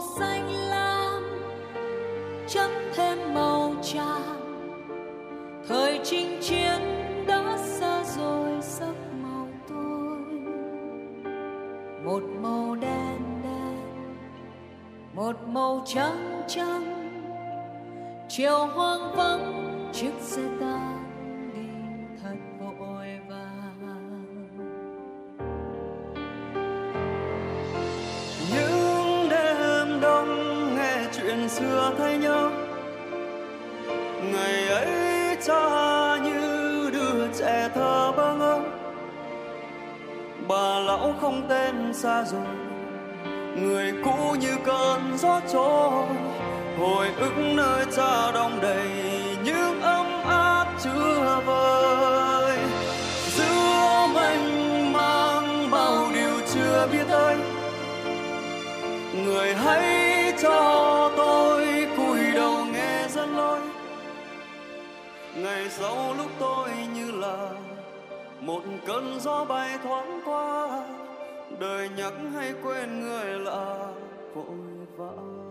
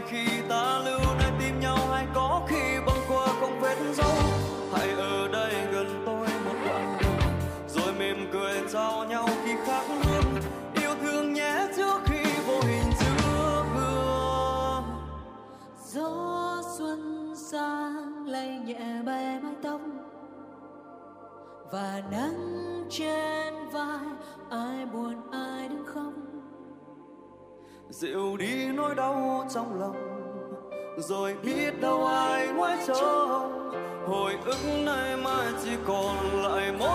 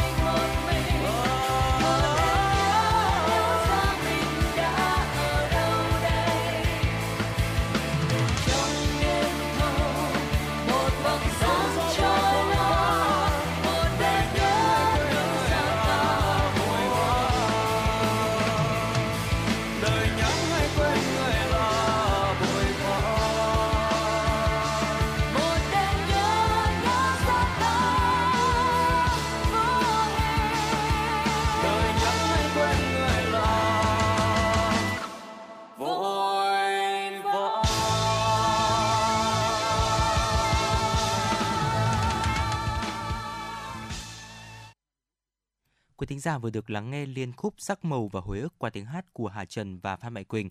Còn ngay bây giờ sẽ là thời lượng dành cho tọa đàm của chương trình với tựa đề An toàn lao động, giải pháp để giảm thiểu rủi ro. Xin mời quý vị thính giả chúng ta cùng lắng nghe. Thưa quý vị và các bạn, ở nước ta số vụ tai nạn lao động còn xảy ra trong nhiều ngành nghề lĩnh vực gây thiệt hại không nhỏ. Vì thế, các bên cùng chú trọng triển khai nhiều biện pháp nhằm giảm thiểu rủi ro về an toàn lao động. Những năm gần đây, tần suất tai nạn lao động ở nước ta giảm trung bình gần 5% mỗi năm. Tuy nhiên, số vụ tai nạn lao động vẫn cao. Theo thống kê của Sở Lao động Thương binh và Xã hội Hà Nội về tai nạn lao động năm 2022, trên địa bàn thành phố vẫn còn xảy ra 196 vụ là 198 người bị nạn, trong đó có 42 người bị chết. Nguyên nhân chủ yếu dẫn đến tai nạn lao động nghiêm trọng là do người sử dụng lao động, tổ chức lao động trong điều kiện chưa an toàn, chưa chú trọng huấn luyện an toàn lao động hoặc huấn luyện chưa đầy đủ cho người lao động. Tiếp đến là do sự chủ quan lơ là của chính người lao động. Việc để xảy ra tai nạn lao động ảnh hưởng đến nhiều người nhiều phía. Với nạn nhân, nỗi đau do tai nạn lao động ảnh hưởng lâu dài, dai dẳng tới cuộc sống của họ. Trước thực trạng trên, các cơ quan chức năng đã triển khai nhiều biện pháp nhằm hạn chế nguy cơ tai nạn lao động và trong đó tiến hành thanh tra, kiểm tra, giám sát, tăng cường đối thoại huấn luyện về an toàn lao động, làm rõ nguyên nhân, xử lý nghiêm các trường hợp gây tai nạn lao động nghiêm trọng. Trong chương trình tọa đàm ngày hôm nay, chúng tôi đã có cuộc trao đổi với các vị khách mời về an toàn lao động, giải pháp để giảm thiểu rủi ro. Xin trân trọng giới thiệu ông Nguyễn Hồng Dân, Phó Giám đốc Sở Lao động Thương binh và Xã hội Hà Nội. Ông Tạ Văn Dưỡng, trưởng ban chính sách pháp luật và quan hệ lao động Liên đoàn Lao động thành phố Hà Nội. Ông Hoàng Huy Dũng, Trung tâm Kiểm định Kỹ thuật An toàn máy thiết bị nông nghiệp. Xin cảm ơn các vị khách mời đã nhận lời tham gia chương trình tọa đàm ngày hôm nay. Trước khi đến với chương trình, xin mời các vị khách mời cùng quý vị thính giả chúng ta cùng theo dõi phóng sự ngay sau đây. Hà Nội hiện có khoảng hơn 157.307 lao động sinh sống và làm việc tại các doanh nghiệp, cơ sở sản xuất, các khu công nghiệp chế xuất. Đó là chưa kể hàng trăm nghìn lượt lao động tự do vào thành phố làm việc mỗi ngày. Quy mô lao động tăng đã khiến công tác an toàn vệ sinh lao động trên địa bàn gặp không ít thách thức. Với tốc độ phát triển nhanh, số lượng lao động lớn, nhiều năm qua Hà Nội hết sức coi trọng công tác an toàn vệ sinh lao động. Thành phố đã triển khai nhiều hoạt động truyền thông, tuyên truyền giáo dục pháp luật về an toàn vệ sinh lao động đến các doanh nghiệp, người lao động và đông đảo người dân nhằm nâng cao nhận thức, ý thức của mọi người trong việc tuân thủ chính sách pháp luật. Anh Nguyễn Văn Nam, công nhân công ty cổ phần đá ốp lát cao cấp Vinaconex cho biết. Chuyện an toàn lao động cho anh em. Và thỉnh thoảng thì cũng định kỳ là là tổ chức những cái đợt và và và, mà diễn tập. Đấy, thỉnh thoảng diễn tập từ phòng cháy chữa cháy đến những cái diễn tập mà hỏa hoạn. Thì bọn em cũng được là là diễn tập thường xuyên. Hai nữa là như bọn em có công tác 5S ấy, thì là hàng ngày là ban an toàn là cũng đi ra những chỗ nào mà, mà chưa đảm bảo thì à, thường xuyên nhắc nhở yêu cầu là anh em phải làm luôn. Ví dụ như những cái chồng đá mà nó vướng ở cửa chẳng hạn là yêu cầu cũng chở đi ngay. Để khi mà xảy ra những cái gì thì có những cái, những cái phương án để thoát thoát hiểm. Còn à, về bảo hiểm hộ lao động các thứ thì là hàng năm là cũng được phát đầy đủ. Về môi trường làm việc thì à, các quạt thông gió rồi thì các hệ thống nước ở dây chuyền là, là thường xuyên là, là công ty quan tâm. Chế độ thì bọn em là cũng là hài lòng. Bởi vì à, một năm thì cũng, cũng được mấy tháng thưởng vậy. tết cũng mấy tháng các dịp lễ là cũng đều có thể Liên đoàn Lao động các cấp đã tăng cường công tác tuyên truyền nhằm nâng cao nhận thức cho công nhân viên chức lao động. Trong đó có nhiều hoạt động thiết thực như tập huấn, tổ chức các hội thi tìm hiểu, đối thoại chuyên đề, nâng cao nhận thức kỹ năng, phòng ngừa tai nạn lao động bệnh nghề nghiệp. Từ đó động viên công nhân viên chức lao động thực hiện tốt trách nhiệm của mình tại nơi làm việc. Để đảm bảo tốt công tác an toàn vệ sinh lao động tại các công ty, doanh nghiệp đóng trên địa bàn thành phố, luôn đảm bảo an toàn tuyệt đối về người, phương tiện, thiết bị và vật tư. Lãnh đạo công ty đã từng bước đầu tư xây dựng nhiều hạng mục công trình đảm bảo an toàn vệ sinh lao động và phòng chống cháy nổ. Đặc biệt điều kiện làm việc của người lao động luôn được cải thiện, đảm bảo vệ sinh an toàn. Quyền lợi của người lao động được đáp ứng đầy đủ như bảo hiểm y tế, bảo hiểm xã hội được đóng đầy đủ. Hàng năm công đoàn công ty còn tổ chức cho cán bộ công nhân lao động đi nghỉ mát nhằm mang lại niềm vui và giây phút nghỉ ngơi, thư giãn sau những ngày làm việc căng thẳng. Đây cũng là cơ hội để các thành viên công ty được giao lưu, tăng cường mối đoàn kết, hiểu biết và tương trợ lẫn nhau, cũng như để đáp lại những nỗ lực, phấn đấu của tất cả mọi người trong lao động sản xuất kinh doanh. Anh Nguyễn Văn Hạnh, công nhân công ty trách nhiệm hữu hạn thương mại và dịch vụ Hiếu Linh cho biết. Phòng chống cháy nổ thì trong ờ, toàn bộ nhà máy cũng có các cái bình tức là bình khí để phòng chống cháy nổ và và phòng chống tức là điện tiếp vào và cũng quán triệt cho em công nhân là nếu không có có nhiệm vụ gì ở các khu vực là nguy hiểm thì cái đó là cấm tuyệt đối. Chị em chỉ biết làm tham gia các công việc là chính của mình. Thời gian tới, các cấp công đoàn thành phố cùng các công ty doanh nghiệp sẽ tiếp tục tuyên truyền sâu rộng công tác an toàn vệ sinh lao động nhằm nâng cao nhận thức, tạo sự ảnh hưởng tích cực của người lao động trong công tác an toàn vệ sinh lao động, từ đó góp phần bảo vệ tính mạng, sức khỏe của người lao động, bảo vệ tài sản nhà nước, tài sản công dân. Đồng thời, thành phố sẽ tập trung tăng cường công tác tuyên truyền để nâng cao hơn nữa ý thức của người lao động, chủ sử dụng lao động trong công tác an toàn vệ sinh lao động, phòng ngừa nguy cơ tai nạn lao động trong sản xuất kinh doanh tăng cường thanh tra kiểm tra hướng dẫn, xử lý nghiêm các trường hợp vi phạm chính sách pháp luật về an toàn vệ sinh lao động, tăng mức xử phạt đối với các hành vi vi phạm an toàn vệ sinh lao động. Dạ vâng, từ phóng sự vừa rồi có thể thấy vấn đề an toàn vệ sinh lao động là cần thiết đối với mỗi cơ quan đơn vị doanh nghiệp, bởi vì chỉ có an toàn mới đảm bảo được tính chất công việc cũng như là những đơn hàng đã được ký kết. Vâng thưa ông Tạ Văn Dưỡng, câu hỏi đầu tiên chương trình xin được dành cho ông đó là sự phục hồi của thị trường lao động và phát triển kinh tế hiện nay đang đặt ra những thách thức gì cho công tác an toàn vệ sinh lao động thưa ông? Sự dịch chuyển lao động từ doanh nghiệp này sang doanh nghiệp kia, từ địa phương này đến địa phương kia. Như vậy là nếu trong nhà máy, trong các cái doanh nghiệp mà chúng ta không thực hiện tốt công tác đào tạo, đào tạo lại cho người lao động thì cái này cũng là cái mối nguy hiểm.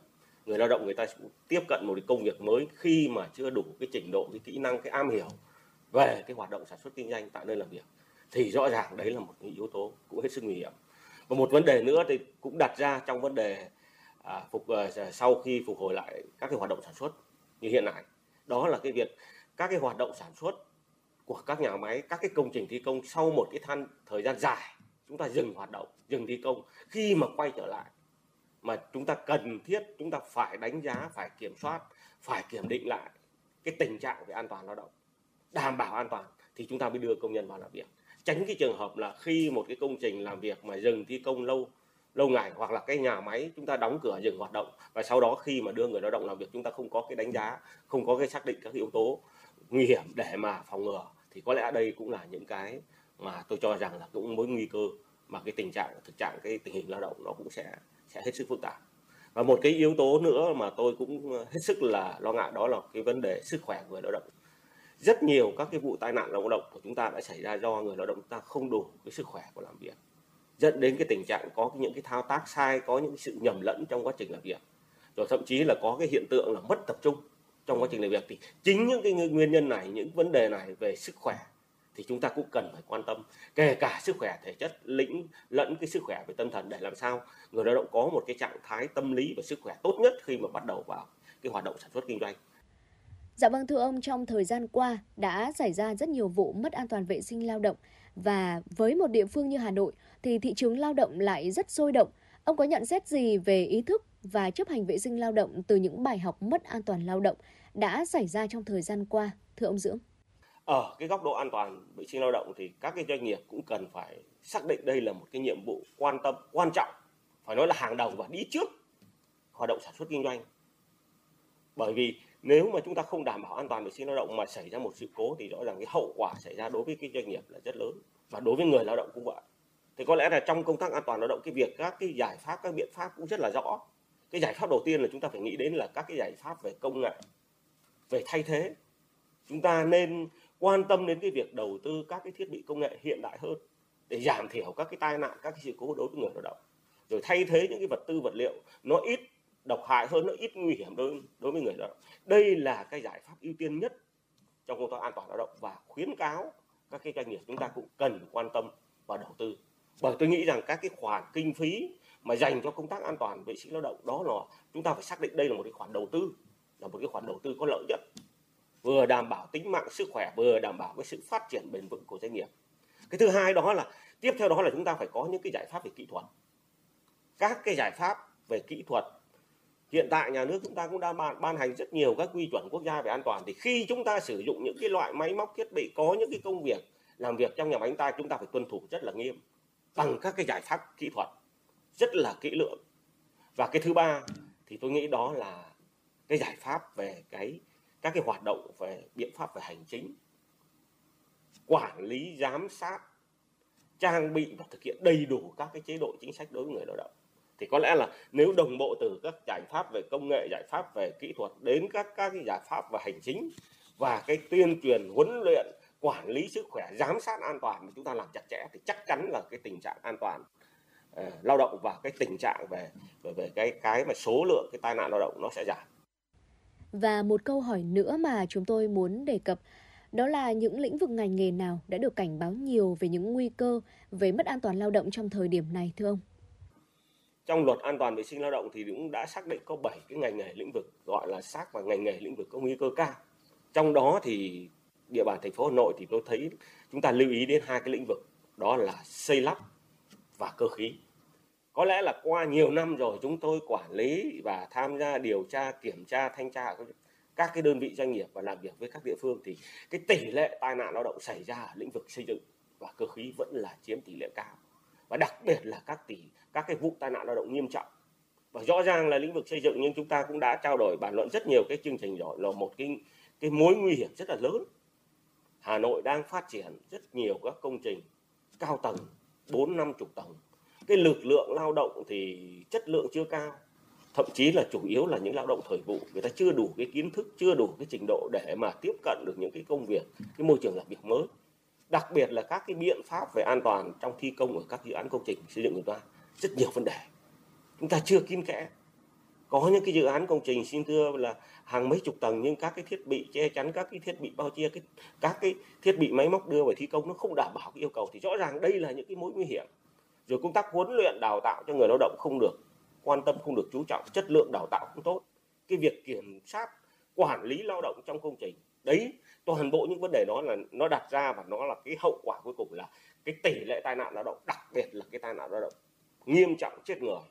Thì có lẽ là lĩnh vực xây dựng là lĩnh vực dẫn đầu và chiếm nhiều cái vụ tai nạn lao động. Cái góc độ thứ hai đó là cái lĩnh vực về ngành nghề cơ khí.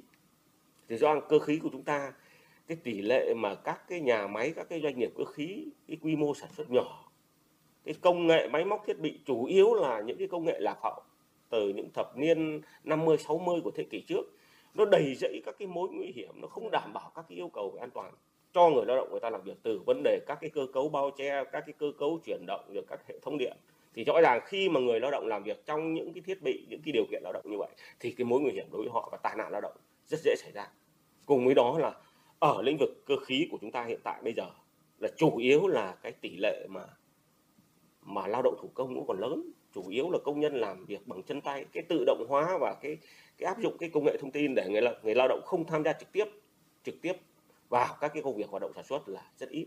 Vì vậy là từ cái cái lao động chân tay nhiều thì nó cũng dẫn đến các cái tỷ lệ tai nạn lao động, đặc biệt là các cái chấn thương cho người lao động trong quá trình làm việc. Thì tôi nghĩ rằng ở hai lĩnh vực lớn nhất đó là xây dựng và cơ khí là chiếm tỷ lệ cái số vụ tai nạn lao động cao và đặc biệt là cái số mà mà tai nạn lao động nghiêm trọng. Ngoài ra ví dụ như cái ngành dệt may cũng vậy. Còn vấn đề độc hại thì rõ ràng là một số các ngành hóa chất, rồi là khai thác đá thì tuy nhiên Hà Nội chúng ta không có khai thác thác đá như các cái ngành này với lĩnh vực khai thác đá cũng rất nhiều các cái mối nguy hiểm mà chúng ta phải cẩn trọng trong vấn đề kiểm soát về cái tình hình tai nạn lao động. Dạ vâng, xin được cảm ơn ông Tạ Văn Dưỡng. Thưa ông Nguyễn Hồng Dân, được biết là những năm vừa qua, thành phố Hà Nội liên tiếp thành lập các đoàn thanh tra kiểm tra về ờ, công tác an toàn vệ sinh lao động. Cùng với đó thì thành phố cũng thường xuyên tuyên truyền, tư vấn về luật an toàn vệ sinh lao động. Tuy nhiên là nhiều chủ sử dụng lao động cũng như là doanh nghiệp vẫn còn thờ ơ trong việc chấp hành những quy định về huấn luyện an toàn vệ sinh lao động và chính điều này đã dẫn đến tỷ lệ tai nạn lao động vẫn còn cao. Vậy ông có những đánh giá gì về vấn đề này ạ, thưa ông? Ờ, công tác huấn luyện an toàn lao động là cái công tác cực kỳ quan trọng trong cái việc thực hiện các cái quy định về an toàn vệ sinh lao động đối với người lao động. Thế và trong những năm vừa qua ấy, thì uh, thực hiện cái chỉ đạo của Bộ Lao động Thương binh Xã hội và Ủy ban nhân dân thành phố Hà Nội. Thì Sở Lao động Thương binh Xã hội Hà Nội chúng tôi cũng đã tích cực tham mưu với Ủy ban thành phố để thành lập các cái đoàn kiểm tra liên ngành, để đi kiểm tra cái công tác thực hiện quy định của pháp luật về cái công tác an toàn vệ sinh lao động trên toàn địa bàn thành phố, ở cả khu vực có quan hệ lao động và ở cả khu vực không có quan hệ lao động. Ờ, và đặc biệt là những năm gần đây ờ, đối với Hà Nội chúng ta có một cái tốc độ đô thị hóa rất là lớn. Cho nên là các cái công trình, công trường xây dựng, các cái dự án đầu tư ở trên địa bàn Hà Nội rất là nhiều. Do đó là cái số lượng người lao động làm việc ở tại các cái công trình xây dựng cũng như là dự án đầu tư trên địa bàn thành phố là rất đông. Thế do đó chúng tôi cũng đã tập trung chủ yếu vào các cái công trình xây dựng. Và thời gian gần đây thì có thể nói là cái số vụ tai nạn lao động thì ở các cái công trình xây dựng là chiếm tỷ lệ rất là lớn. Thế và qua công tác kiểm tra thì chúng tôi cũng ờ, đã kịp thời chấn chỉnh ờ, những cái ờ, nội dung trong cái, cái việc thực hiện cái công tác an toàn vệ sinh lao động ở tại các đơn vị doanh nghiệp chưa theo đúng quy định hoặc là có thực hiện nó nhưng mà nó chưa đảm bảo theo quy định chung. Cái vấn đề thứ hai nữa là khi chúng tôi phát hiện ra có những cái dấu hiệu vi phạm nghiêm trọng về quy định an toàn vệ sinh lao động thì chúng tôi xử lý theo thẩm quyền, hoặc là kiến nghị xử lý theo thẩm quyền, lập biên bản à, xử lý vi phạm hành chính. Thì à, những năm vừa qua với cái kết quả kiểm tra và với một cái sự xử lý nghiêm túc, nghiêm khắc như vậy, thì có thể nói cái công tác an toàn vệ sinh lao động ở tại các cái doanh nghiệp và tại các cái dự án đầu tư cũng như là công trình xây dựng cũng có những cái chuyển biến hết sức là phấn khởi. Và những cái chủ đầu tư những cái doanh nghiệp và những nhà thầu à, họ đã uh, quan tâm hơn đã trang bị những cái điều kiện phương tiện tốt hơn à, để cho người lao động ừ, thực hiện cái công việc của mình. Cái thứ hai nữa là họ cũng quan tâm trong cái việc là tổ chức các cái lớp huấn luyện ừ, cho người lao động ở các cái nhóm đối tượng về an toàn vệ sinh lao động. Ừ. Cho nên là cái tỷ lệ cái số vụ tai nạn lao động ừ, nghiêm trọng chết người cũng được giảm so với những cái cùng kỳ của những năm trước. Vâng thưa ông Dưỡng, thời gian vừa qua thì liên ngành thành phố đã tổ chức công tác thanh tra kiểm tra về an toàn vệ sinh lao động đối với các doanh nghiệp trên địa bàn thành phố. Vậy thì qua công tác kiểm tra này, ông nhận thấy là thực tế thì các doanh nghiệp đã thực hiện chấp hành vấn đề an toàn vệ sinh lao động như thế nào ạ? Như chúng ta đã biết là thanh tra kiểm tra là một cái công cụ hết sức quan trọng trong công tác quản lý, đặc biệt là quản lý nhà nước.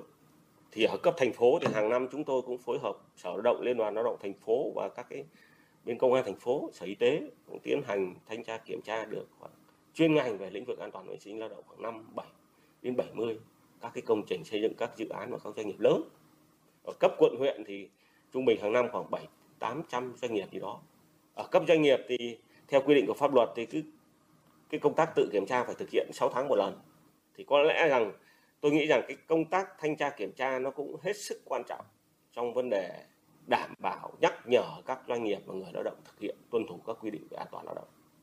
Đặc biệt là khi mà chúng ta tiến hành thanh tra kiểm tra, chúng ta phát hiện sớm các cái yếu tố, các cái nguy cơ, các cái vi phạm của doanh nghiệp và chúng ta đưa ra các cái biện pháp để để phòng ngừa, để quản lý, để khắc phục.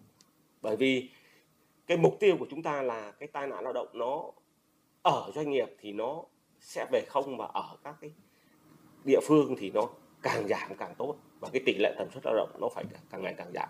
Thì có lẽ là qua công tác thanh tra kiểm tra thì cái mục đích là kiểm soát, nắm tình hình và vấn đề hướng dẫn các cái doanh nghiệp. Thông qua kiểm tra chúng ta cũng là một cái dịp hướng dẫn, hỗ trợ doanh nghiệp để tuân thủ các quy định. Có những doanh nghiệp người ta cũng chưa nắm được những cái quy định pháp luật, các quy chuẩn thì trách nhiệm của các cái đoàn kiểm tra, các cái cơ quan thì phải hướng dẫn hỗ trợ cho doanh nghiệp. Mặt thứ hai là nếu mà những cái doanh nghiệp mà có cố tình vi phạm thì cái công cụ của cơ quan nhà nước thì chúng ta xử phạt xử lý. Thậm chí là công tác an toàn vệ sinh lao động đã quy định ở trong bộ luật hình sự rồi.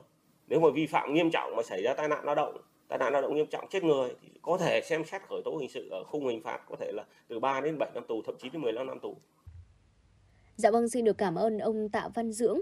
Ờ, xin hỏi ông Hoàng Huy Dũng, ở lĩnh vực chuyên gia về lĩnh vực an toàn lao động, thì ông đánh giá như thế nào về ý thức chấp hành của chủ sử dụng lao động, cũng như là doanh nghiệp với người lao động trong việc thực hiện công tác huấn luyện an toàn lao động, cũng như là việc chấp hành các quy định về công tác huấn luyện an toàn lao động được quy định tại Luật An toàn vệ sinh lao động năm 2015 ạ? Ngay sau khi Bộ luật à, lao động, Luật An toàn vệ sinh lao động số 84 năm 2015 à, đã được Quốc hội thông qua tại kỳ họp thứ 13 à, có hiệu lực thì à, chính phủ thì đã ban hành một số các nghị định à, nghị định về công tác an toàn vệ sinh, vệ sinh lao động như nghị định số 44 năm 2016, nghị định số à, 140 à, năm 2018 và đã ban hành các thông tư hướng dẫn chi tiết về các cái hoạt động liên quan đến thực thi các quy định của pháp luật về an toàn vệ sinh lao động. À, thì đây cũng là một cái hành lang pháp lý quan trọng cho cái việc thực thi các cái quy định của pháp luật về an toàn vệ sinh lao động. Do vậy thì các doanh nghiệp về cơ bản đến thời điểm hôm nay thì à, thực hiện à, tương đối tốt các quy định của pháp luật và nghiêm túc hơn trong quá trình thực hiện. À, tuy nhiên thì à, thực trạng thì các trong công tác xây, thi công xây dựng thì cũng là một ngành đánh giá là rủi ro về tai nạn lao động và bệnh nghề nghiệp rất cao. Các doanh nghiệp mà lĩnh vực hoạt động trên lĩnh vực về an toàn về về về xây dựng thi công xây dựng ấy thì đã ý thức được cái việc là công tác an toàn về lao động nâng lên một mức, mức mới. Tuy nhiên thì vẫn xảy ra những cái tình trạng tai nạn lao động rất nghiêm trọng trong thời gian vừa qua. Chúng ta đã nghe qua thông tin đại chúng. Ờ, do đó thì cái việc mà người lao động, chủ đầu tư và các nhà thầu, cơ quan quản lý nhà nước phải nâng cao hơn nữa cái ý thức về công tác an toàn về siêu động. Khi nói đến công tác huấn luyện vệ sinh an toàn lao động thì chúng ta không chỉ nghĩ tới ý thức của chủ sử dụng lao động đối với người lao động về vấn đề chấp hành những quy định về công tác huấn luyện an toàn vệ sinh lao động. Mặc dù là nhiều đơn vị cũng đã tổ chức huấn luyện cũng như là đảm bảo an toàn vệ sinh lao động, thế nhưng vẫn có những đơn vị kiểm định họ cắt bớt thời gian huấn luyện hay là cấp phép không đúng quy định Vậy thì theo ông thời gian gần đây thực trạng này có còn diễn ra được không ạ? Sau khi mà nhà nước có chính sách về ờ, cái ờ, xã hội hóa và chính sách về rút gọn thủ tục liên quan đến các cái thủ tục có điều kiện, thì ờ, căn cứ hai nghị định nghị định số 140 về công tác huấn luyện an toàn về chế động và cái nghị định 44 về chỉ định các tổ chức đủ điều kiện về hoạt động kiểm định, thì dẫn đến thì hình thành được nhiều tổ chức cung cấp dịch vụ kiểm định và huấn luyện. Và điều này cũng tạo cho doanh nghiệp có nhiều lựa chọn nhiều lựa chọn trong công tác là lựa chọn nhà cung cấp dịch vụ về an toàn và huấn luyện về an toàn và vệ sinh lao động và kiểm định. Thế thì việc mà các à, các đơn vị kiểm định chia ra làm hai cái lĩnh vực một là một số đơn vị kiểm định hoạt động lâu năm trong lĩnh vực mà kiểm định và huấn luyện thì thuộc các trung tâm của các bộ ngành như các bộ lao động, bộ à, công thương, bộ nông nghiệp, bộ xây dựng và một số bộ ngành khác thì họ có một cái hệ thống quản lý chất lượng tương đối tốt. Do vậy họ duy trì và đảm bảo được cái chất lượng về công tác huấn luyện an toàn vệ sinh lao động. Trong đó thì có một số tổ chức cá nhân mới được thành lập do nguồn à, nhân lực và kinh nghiệm còn hạn chế dẫn đến là có cái tự cạnh tranh không lành mạnh về chi phí thực hiện à, thực hiện kiểm định và huấn luyện. Thứ hai nữa là do yếu tố là về áp lực do sản xuất kinh doanh của doanh nghiệp, do chi phí đầu tư cho lĩnh vực huấn luyện của doanh nghiệp à, hay là chủ sử dụng lao động cho người lao động còn hạn chế. Dẫn đến là cái việc mà tiết giảm thời gian huấn luyện và chi phí huấn luyện. Hai là thực hiện quy trình kiểm định là chưa đúng hoặc bỏ qua một số bước trong quy trình kiểm định. Dẫn đến là không đảm bảo cái chất lượng về việc huấn luyện và chất lượng về kiểm định do đó dẫn đến là có thể xảy ra những cái tai nạn đáng tiếc Vâng thưa ông Nguyễn Hồng Dân, ở khi đơn vị kiểm định thực hiện không đúng quy trình kiểm định cũng như là huấn luyện an toàn vệ sinh lao động thì những cái hệ lụy của nó là rất lớn. Vậy ờ, xin hỏi ông Nguyễn Hồng Dân, để hạn chế thực trạng này thì Sở Lao động Thương binh và Xã hội đã thực hiện công tác thanh tra, kiểm tra và kiểm soát như thế nào để hạn chế tình trạng này ạ? Thông qua cái công tác thanh tra kiểm tra của ngành lao động thương binh xã hội hoặc là các cái chuyên ngành khác, ví dụ như là uh, thuộc ngành xây dựng hoặc là công thương uh, và một số ngành khác nữa thì uh, cho chúng ta thấy một cái bức tranh tổng thể về cái công tác an toàn vệ sinh lao động ở tất cả các cái đối tượng doanh nghiệp rồi công trình xây dựng các cái dự án và các cơ quan ở trên địa bàn của thành phố. Nó một cái bức tranh có thể nói là buôn màu thế và thông qua cái công tác thanh tra kiểm tra đó chúng tôi phát hiện ra rất nhiều những cái vấn đề mà thứ nhất là cần phải chấn chỉnh đối với các cái đơn vị. Cái thứ hai là phải xử lý nghiêm. Ờ, bên cạnh những cái đơn vị mà thực hiện nghiêm túc thì còn rất nhiều những cái đơn vị. Tôi cũng đồng tình với cái ý kiến của ông Hoàng Huy Dũng đơn vị uh, trung tâm kiểm định đấy. Ờ, có nhiều doanh nghiệp là họ có một cái số lượng công nhân lao động cũng tương đối lớn. Thế và có rất nhiều nhóm đối tượng lao động. Đặc biệt là cái nhóm đối tượng lao động mà vận hành các cái thiết bị có yêu cầu nghiêm ngặt về an toàn vệ sinh lao động. Nhưng mà họ ờ, hợp đồng và họ thống nhất với một cái đơn vị, một cái tổ chức huấn luyện chỉ mang tính chất là ký kết hợp đồng sau đó là họ có đến doanh nghiệp, họ tổ chức một cái buổi huấn luyện. Có thể là một buổi sáng hoặc là một ngày. Cho nên là nó không đảm bảo các cái khung chương trình. Cũng như là cũng không có giáo trình giáo án để phổ biến, để tuyên truyền, để cung cấp cho người lao động để học. Cho nên họ cắt giảm rất là nhiều những cái nội dung để đảm bảo theo đúng quy định. Do đó là người lao động không được phổ biến, không được học tập nó một cách bài bản, cơ bản nhất. Thế sau đó là họ vẫn tiếp tục là họ cấp thẻ cho người lao động. Thì cái đấy là chúng tôi phát hiện ra và xử lý rất là nghiêm. Và khi tai nạn xảy ra mà liên quan tới những đơn vị đang thực hiện công tác huấn luyện an toàn vệ sinh lao động, cũng như là kiểm định các máy móc, thiết bị có yêu cầu nghiêm ngặt về an toàn lao động ờ, thì luật an toàn vệ sinh lao động sẽ xử lý như thế nào ạ, thưa ông?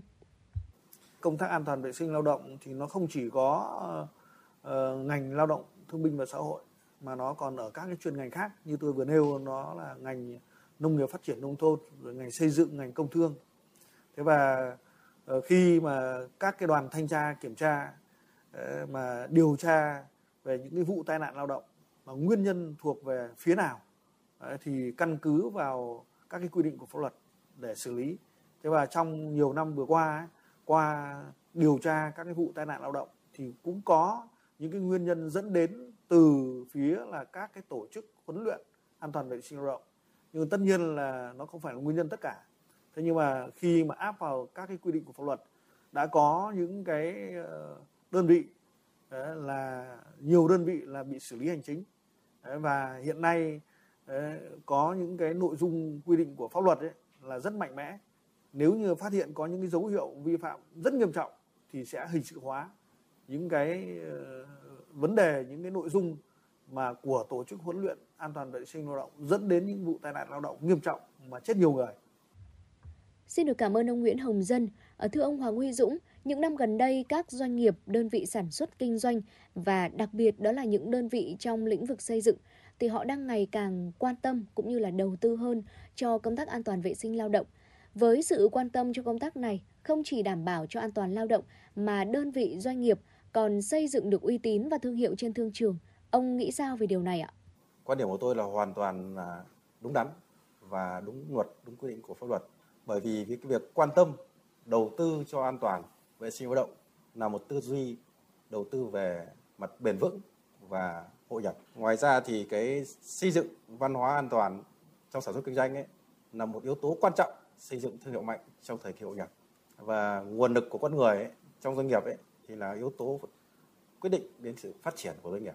Do vậy, việc đầu tư cho an toàn là phải từ nhận thức của người sử dụng lao động về những cái biện pháp, những cái yếu tố để tạo ra một cái môi trường làm việc an toàn cho người lao động để người lao động yên tâm yên tâm tham gia vào các hoạt động lao động và sản làm ra các cái sản phẩm an toàn lao động. Mặt khác thì à, sẽ trang bị cho người lao động là những kiến thức cơ bản về những yếu tố nguy hiểm, những yếu tố rủi ro, những yếu tố có hại để người ta nắm được những cái cơ bản và có những biện pháp chủ động phòng tránh, phòng ngừa và dẫn đến thì từ đó thì sẽ đảm bảo cho doanh nghiệp là ổn định được sản xuất và nâng cao được cái uy tín và cái giá trị của doanh nghiệp. Xin được cảm ơn Hoàng Huy Dũng cùng các vị khách mời. Thưa quý vị và các bạn, cùng với sự quan tâm chỉ đạo sát sao của thành phố Hà Nội, các hoạt động tuyên truyền nâng cao nhận thức của người sử dụng lao động, người lao động về công tác an toàn vệ sinh lao động được các cơ quan chuyên môn tăng cường thực hiện. Hàng năm các cơ quan chức năng đã tăng cường tuyên truyền kết hợp với các biện pháp kiểm tra, đánh giá, kiểm soát yếu tố nguy hiểm, yếu tố có hại tại nơi làm việc, qua đó kịp thời phát hiện xử lý những nguy cơ, rủi ro về an toàn vệ sinh lao động. Bên cạnh đó, thành phố cũng tăng cường tập huấn, phổ biến các kiến thức đảm bảo an toàn vệ sinh lao động cũng như là các chính sách bảo hiểm tai nạn lao động, bệnh nghề nghiệp cho người sử dụng lao động, cán bộ quản lý, người làm công tác an toàn vệ sinh lao động và người lao động toàn ngành. Một lần nữa, Trân trọng cảm ơn các vị khách mời đã tham gia chương trình của chúng tôi. Cảm ơn quý vị thính giả đã quan tâm theo dõi. Xin hẹn gặp lại quý vị và các bạn trong những chương trình sau. Quý thính giả thân mến và phóng sự xin lỗi quý vị Tọa đàm vừa rồi cũng đã khép lại chuyển động Hà Nội trưa của chúng tôi ngày hôm nay. Hy vọng rằng 120 phút trực tiếp của chuyển động Hà Nội trưa đã giúp quý thính giả hài lòng và thư giãn. Tới đây thì dành cho uh, chuyển động Hà Nội cũng xin phép được khép lại. Chỉ đạo nội dung Nguyễn Kim Khiêm, chỉ đạo sản xuất Nguyễn Tiến Dũng, tổ chức sản xuất Lê Xuân Luyến, biên tập Trà My, MC Quang Minh, Bảo Trâm, thư ký Kim Dung cùng kỹ thuật viên Quốc Hàn thực hiện và thay cho lời chào kết của chương trình, xin mời quý vị thính giả chúng ta cùng thư giãn với một giai điệu âm nhạc và hẹn gặp lại quý vị và các bạn vào khung giờ chiều nay từ 16 giờ đến 18 giờ. Thân mến chào tạm biệt. thành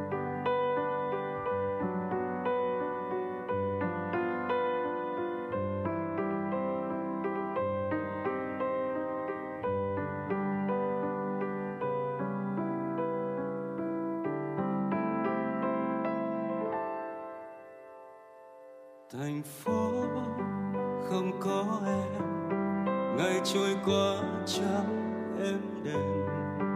Dây đàn buông lời chẳng còn cất lên nắng như hững hờ, đường về chưa thơ.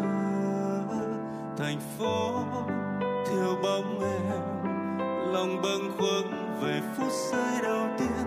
Phố xa vẫn thì thầm bên tai, những khúc ca bình yên nhưng chẳng với nỗi bàn tay lạnh có nhớ về tôi. Gió lung lay cành khẽ khẽ càng thôi. Để em với giấc mộng hiền tạm quên đi hết mọi muộn phiền theo làn mây. Bao nhiêu bức hình của đôi chúng mình đã mòn hơi bao ngày.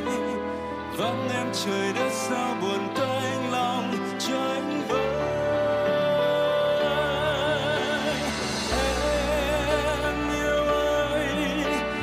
sao